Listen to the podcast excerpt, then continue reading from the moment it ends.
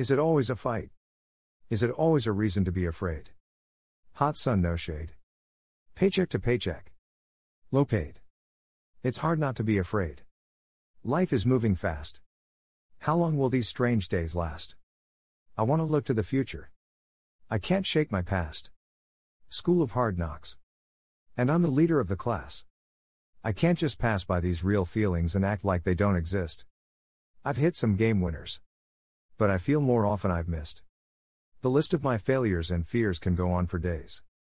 That's why I try to praise and be happy as much as possible. I'm responsible for the decisions I make. It's not all about give and take. Intentions matter. Make sure your heart is in the right place. Searching for happiness and fulfillment. Is it right in my face?